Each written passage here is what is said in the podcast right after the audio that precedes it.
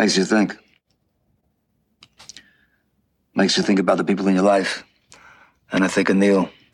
And if he was sitting there right now, what he'd say to me? He'd say, John, what's it about? What's life about? If you don't go through it as a man's man. You say, suck it up. Take the fall, do the time. That's made you who you are. That makes you what you are. How long we been around this thing of ours? This Cosa Nostra. 120 years. I mean, what's it about? It's about the rules, parameters. When you take the beating for the friend, you don't run, you don't lay down, you don't betray who you are, what you are. Self-esteem. Self-esteem is basic. You pick it up in the street. That goes with the street. You got to remember Angie here. I love this guy. I loved him. And he was stupid. He never listened to me. He always wanted a goddamn dope money. He never rolled. Do you know that? He never rolled. My brother Gene, Joey DeMig, they don't roll. They're doing a thousand years now. They don't roll. They don't rat white. That's the rule. You don't break, you don't rat.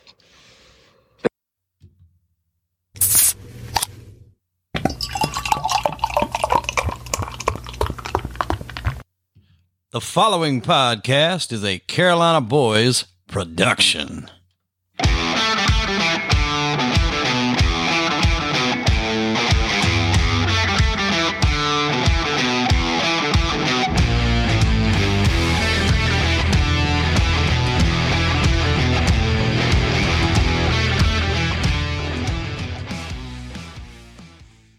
Welcome back, everyone, to Crime and Entertainment. I'm your host, Hollywood Wade. Now, the opener you just heard is from one of my most favorite gangster movies ever. And for my money, even though it was a HBO movie, Gotti from 96 is right up there with the best of them. If you watch that movie, you'll notice a lot of familiar faces that went on to be in the Sopranos movie. Uh, Dominic Chianese's in there. Uh, Paulie Walnuts, Tony Sirico was in there.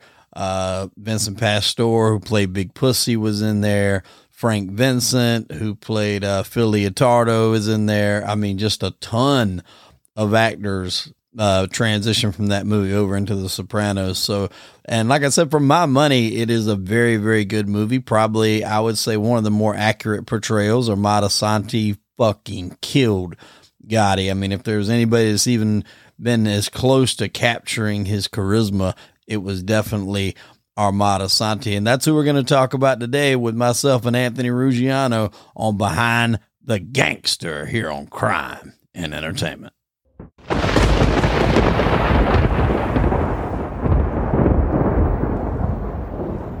Hello, everyone. My name is Anthony Ruggiano, and I want to welcome everybody to Reform Gangsters. And today I have a guest here, my friend Hollywood Wade. How you doing, sir? Nice to see you again. Doing good. Welcome back. Well, it's good to be here. Now we've done uh, another episode of Behind the Gangster. The first two have went off pretty good. We're gonna do a guy today that is synonymous in pop culture, even to this day. Probably will be long before you and I are gone too. Was, his name will still be floating around, but you had a real close connection with him, John Gotti. Yeah, John Gotti. I know know him well. Know him well since I'm 13. You know, he always looked out for me. He always treated me well. And I know we're going to talk about movies that he was, you know, that they made about him. And, and it's kind of weird for me, like I told you earlier, because I knew the guy so well. I mean, you know, and he helped me so much. Like nobody really does him justice. I mean, outside of Armand Assante, I think Armand, Armand Assante did did the best and we talked about this earlier, but I could never see John Travolta. You know, I could never see Vinnie Barbarino playing John Gotti, and we all know who yeah. Vinnie Barbarino was, right? From you know, Welcome Back, Kotter. You know, back in the day. So I don't know. what's your take on it? Uh, I definitely think Ahmad knocked it out of the park over uh, Travolta. I mean, Travolta is a phenomenal actor, but yes. I think it was maybe a little late in the game for him to, to try that part. I mean, he did he did his best. I mean, it wasn't yeah. you know it wasn't turned the movie off bad. But uh, you know, definitely, I think once Armand done that, it was so good. Um, I thought it would have been really hard for anybody to right. come up and, and compete with that. And uh, both movies were good. A lot of guys from that first Gotti movie went on to have great careers in yes. The Sopranos. Um, when I rewatched that, uh, you know, it's like every other guy wound up making it to The yes. Sopranos yes. and had a an impressive career. So, yeah, we'll get into a, a few things about it because a lot of those, obviously, like you said, a couple of movies. So we'll we'll dab here and there on a few. First things. off, I mean, Gotti in the beginning, he was more or less just a hijacker, right? I mean, Yeah, that was his yeah. You know, he was a rough kid in, in East New York. You know, when he was a teenager, he ran with. You know, he had a good little crew. Um, you know, and then he gravitated towards Charlie, who you know eventually made him, who was the actually the same guy that proposed my father into the mafia. So John and my father really have the same mentor from when they were ch- ch- you know teenagers. Yeah, he was a hijacker. He came from poverty. You know, just like my father. You know, they were you know, they, my father used to eat pigeons. I mean, you know, they, they were broke. They came from poverty. John, especially, he had a big family, a lot of brothers and sisters. His father was a little bit of a gambler. You know, his father, John, who I loved, he was a great, you know, he was a funny guy. His father, they were paisans. His family, and, um, and a lot of people don't notice, but his family and my family come from the same town in Naples. And my father and his father always used to call each other paisan because they come from the same town in Naples. And I'm almost positive that the Gottis, John's grandparents, took the name of the town because the name of the town they come from is Sant'Agata de Gotti, and that's where the name originated from Gotti.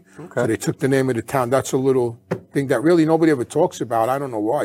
Yeah, I But, never heard that Yeah, before. yeah, That's yeah, yeah. I didn't know that either until I wrote to Naples. I had a friend of mine when I was in prison wrote a letter in Italian, and I sent it to the hall, uh, the, the Hall of Records in Naples to ask them for information about my my grandfather, Umberto Ruggiano. And uh, about two months later, I got this big envelope from uh, Naples, and it had all my grandfather's information in it, which was really nice of him. And that's how I learned the name of the town. And I said, "Oh, Gotti. They took the name of the town because it says right on the paper, Sant'Agata de Gotti. So it's like the minor leagues, you know. It's like mm-hmm. baseball, you know. Like even with me, you start like I start. You start off at you know running numbers, picking up slips. Then you start hijacking trucks, and you know then you start you know, and it progresses to you know committing murders, you know, mm-hmm. until then getting made, and then become you know, and and that's the beginning of, of the progression. Well, in the 96 film, one of his big first steps was he was called in. I think there was somebody that had kidnapped one of Don Carlo's nephews, mm-hmm. I believe it was, and held him for ransom. And if I'm not mistaken, I think he paid the ransom, but they killed him anyway. Yep.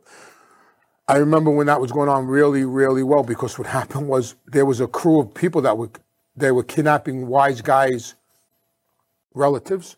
And I remember my father actually, after they kidnapped Carl's relative and killed him, my father wouldn't let me out of the house. He kept like an eye on me because of what was going on. And they killed him, they paid the ransom, they killed him anyway. And that was John's in. I mean, John got the contract through Neil. Neil gave the contract to John, and John and Angelo and another person went out to Staten Island and they killed the guy, Macbeth, McBride, whatever his name was. Yeah, uh, McBratney, I think it was. yeah. So the, the other guy you're talking about now in the movie, Paul is there at this meeting, and he wants to send one of his guys, Ralph Galione, I think was the name he used in the movie. I don't know if that's the accurate to real life, but was was that third guy? Was that one of Paul's guys? And did he kind of botch this whole hit? You know, I don't, I don't believe that's what happened. That's and that's my, that's my um, problem with watching movies about people I know is that once they start making stuff up, I lose interest in the movie because then I know it's not real. You know what I mean? And and that and that's that's my problem watching movies about people I know. All I know is I heard that that O'Neill got the contract, and of course was Paul Castellano involved, and yeah, it was his relative too. The, the Gambinos and the Castellanos were all first cousins.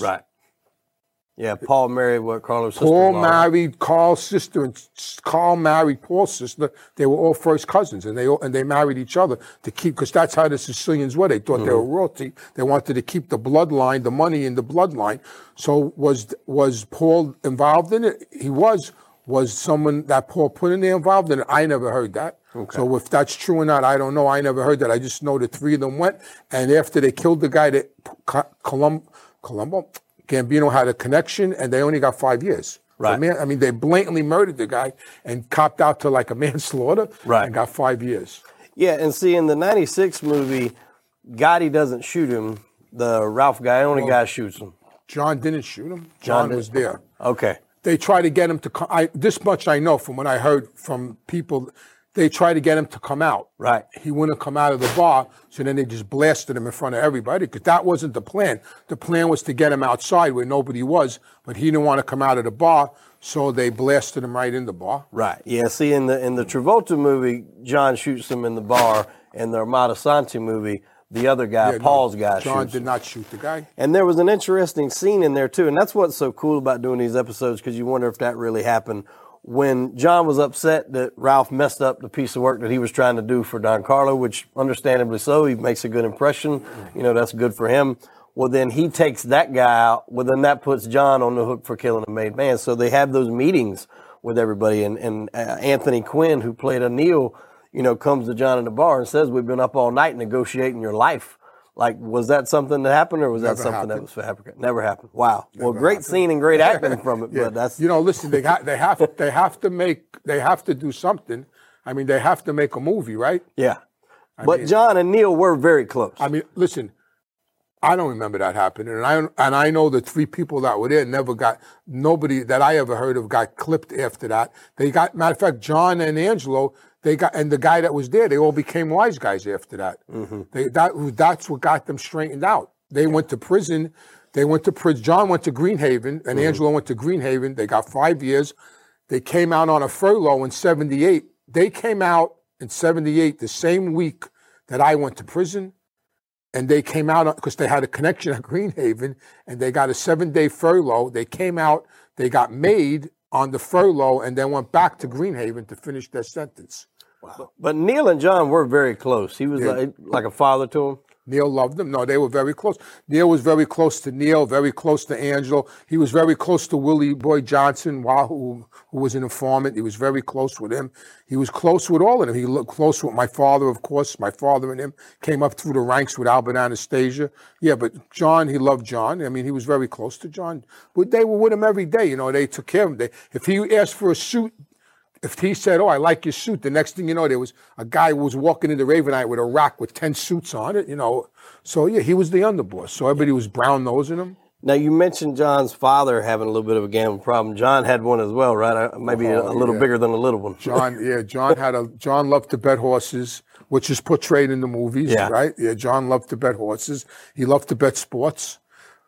It's funny because Jeannie Gotti, his brother, used to tease him and go, "You're the only guy I know whose bookmaker follows him around with a pillar, so if you fall, he could put the pillar under your ass, so you don't break your ass." You know, they all used to tease him, but he was a, you know, he could. And there was another guy, Irish Jimmy, when because they all got bought out of Aqueduct Racetrack because they were known. With back then, they used to call them. They had a book. It was called uh, for known gamblers. And once you got your name in this black book, that was it. You weren't allowed in any casinos in Atlantic City. You weren't allowed in the racetracks. And so he, they were all. They always Jeannie and all of them used to go to the racetrack every day in Aqueduct because it was right in our neighborhood in Ozone Park. And then they all got bought out of the racetrack. John had a guy, Irish Jimmy that used to he used to meet him in the morning and John would give him whatever how much money and send him to Aqueduct. And then he would call the club and John would tell him what horses to bet. And then later on when them big cell phones came out they got him one of them cell phones. So he and we used to tease him don't bet the wrong horse you know. And one day the poor bastard bet the wrong horse and this guy was terrified to go back to the Bergin Hunt and Fish Club, but he went back. John just yelled at him and abused him a little bit. But you know that was. But yeah, he was a degenerate gambler. I mean, we all gambled, but he was he was a big gambler. You know, I know our fights. I remember one Leonard. I don't know if it was Leonard Duran two or one of them fights. He bet like twenty thousand on Leonard. I mean, he was a big gambler. But that was a known fact. He was a big gambler. Yeah. Uh, Neil told them the bosses to give. Neil wanted them to turn over the tapes because the one because and I always used to hear that from my father and his partner Tony Lee. The boss is the boss is the boss, and that's and that's basically what Neil told them on the tapes. So um, to that the boss is the boss, and you can't do it. You know, you got to do it. You got to do what he says, and. Uh, I think it changed for the Travolta movie because John's son was involved. I think that had something to do with, with the variation changing. But um, knowing Neil and old school stuff, um, the boss is the boss. I mean, that's the bottom line. And um, did he school him about if he was going to kill him? Yeah. I mean, the commission says you can't kill a boss. And the bottom line is he didn't get permission from all the families because the Lucchese's and the Genoveses killed Frankie DeCicco. They killed Bobby Borriello. They killed Eddie Lino. I mean, these are all guys that were involved in the Castellano hit. So I think the very, I think that the, the, I think it changed because Junior got involved. Because I know the old timers believed in that, and you're right.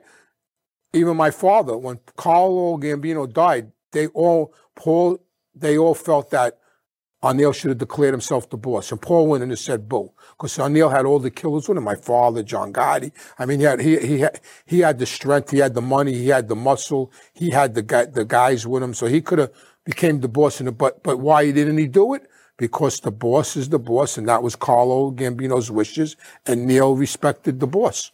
So I don't know. Well, I'm sure we'll get into that a little bit more when we cover Yeah. Paul Castellano because that's a whole nother Yeah, side that's to this whole whole thing. story. Um, one of the things I did want to talk about is obviously something, you know, gangsters beside, you know, all of them are men and nobody deserves to go through some of the things that happened to John. And one of them was the death of his son, Frankie Boy, when he got hit by the car.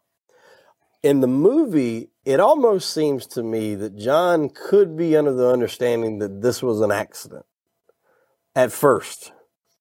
But then in the in the Travolta one, it kind of seems like Vicky was pushing, you know, for something to be done. Then there was reports of the guy was, you know, not even really being very acting like he was very sympathetic. That he didn't even clean the blood off of his car, and it would park right next to their house. I don't know if this guy did not just know who his neighbor was if he did this. I don't know why he didn't move immediately. Um, what What do you know about how that went down? Well, I think that's more the truth because, like I said, John Jr.'s involved in the in that in the Travolta movie, and what I know is that yeah, the guy definitely wasn't as broken up about it as he should have been. He had a he had a, a barbecue in his yard a couple mm-hmm. of days later. He's, he never fixed his car. Vicky was screaming at the house. Vicky, you know, it's, is a mother. Uh, when the guy had the barbecue, I heard Vicky flipped out. You know what I mean? This is what I heard.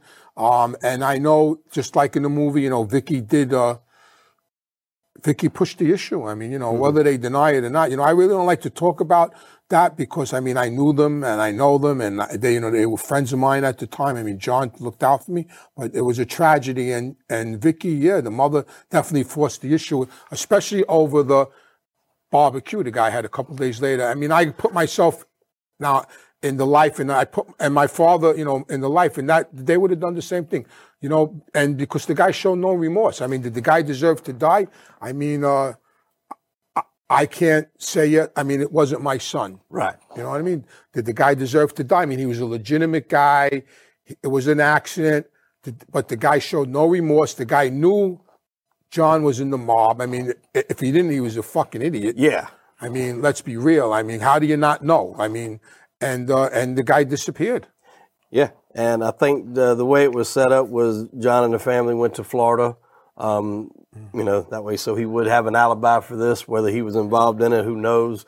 But John Favara did disappear. Supposedly, he was getting it set up to move, um, but he decided to do that a little bit too late. But I gotta I gotta say, looking back, you know, if he did have those barbecues and stuff like that right after doing something like that, it wasn't the smartest move. I mean, you do that, you, you need to, you know, be on your hands and knees. Yeah. I, I would do that to anybody, even if it wasn't John Gotti, even if it's just a regular person's course, son. And I hit him in the in the street. It wasn't my fault. I mean, it just sounds like it was, you know, he just darted out. It sounds like a legitimate accident. But I would be, you know, at their feet begging for forgiveness. And then you got to try to maybe put yourself in the guy's. I mean, here's a legitimate guy. It was an accident. It was a tragedy, uh, you know. And I guess he just figured, you know, it was an accident, you know, and he didn't deserve to die in his own mind, and he just uh, took things for granted that he was going to get a pass on it. And uh, yeah, it's funny because not to laugh, it's not a joke matter, but John Gotti, like my father, who you got these two big gangsters that were scared to death to fly on an airplane.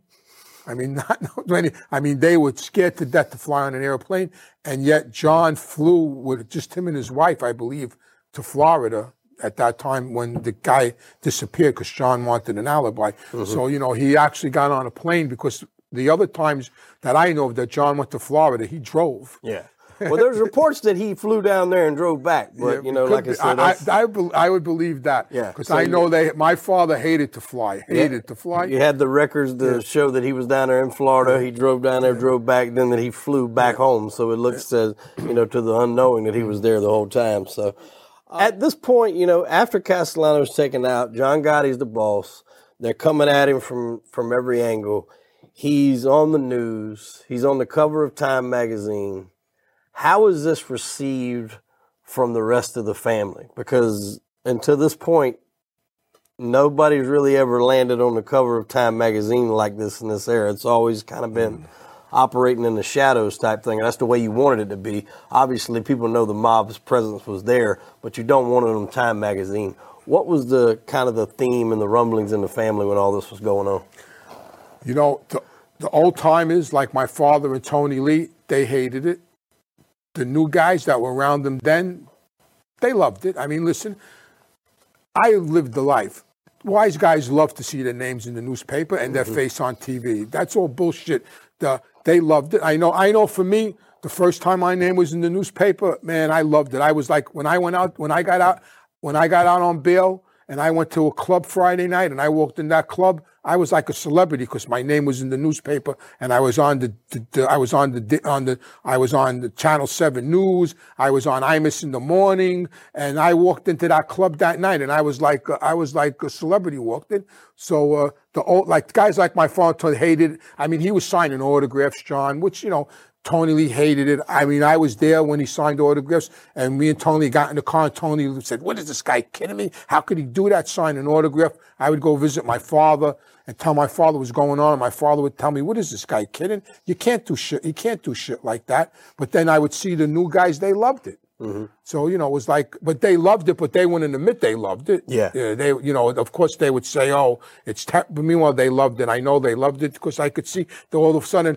they started getting dressing sharper and you know looking better and walking different. You know, like they they were like peacocks. Right. You know, so And, and John was one of the first ones to do that. I mean, the, the mob, you know, historically has always been well Yeah. dressed. You look at pictures of guys like Luciano and Costello and, and Bugsy Siegel, but John just upped it just another notch with his bravado and his swagger and and that that turned it up a notch. And you could tell. I mean, people feed off that energy, and oh, I can Oh, yeah. see why he could control people like that. And it's a very very polarizing figure, no doubt about it. He always had swagger. I think as far as the dressing goes concerned, a lot of that had to do with Joe Watts, because Joe Watts was a really sharp dresser, and, and he started taking John to Manhattan to buy clothes. Oh. Well, you mentioned earlier the fallout after the, the hit on Big Paul, Frankie DeCicco, and a few other ones.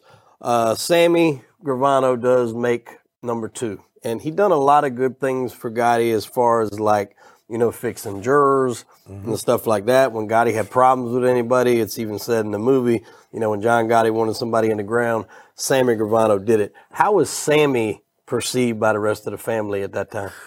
You know, when Sammy became the underboss, it was kind of well, I mean, it was kind of surprising. I know Tony Lee was surprised about it. I mean, uh, nobody really expected Sammy to become the underboss. But what happened was, from my understanding, it was told to me and how it was explained to me was after Frankie got killed and and and he was the original underboss. They needed someone that was friendly with Paul Castellano's guys in Brooklyn, with that Jimmy Brown's crew in Brooklyn. And they needed someone that was respected by them, that could pull them in and keep the peace.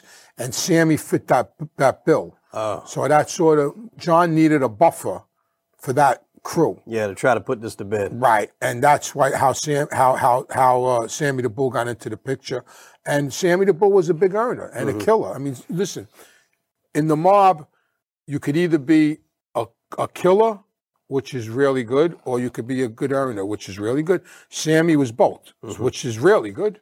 Yeah. you know, you know, which is double really good. So, so you know, so uh, so he fit the bill. You know, he fit the bill. Well, and knowing that he was doing all those things as well as he was doing them, did it surprise you when you found out he was going to become a government witness and shock- testify it was- against it was- It, shocked me, you know, and I- and I said I told the story many, many, many times.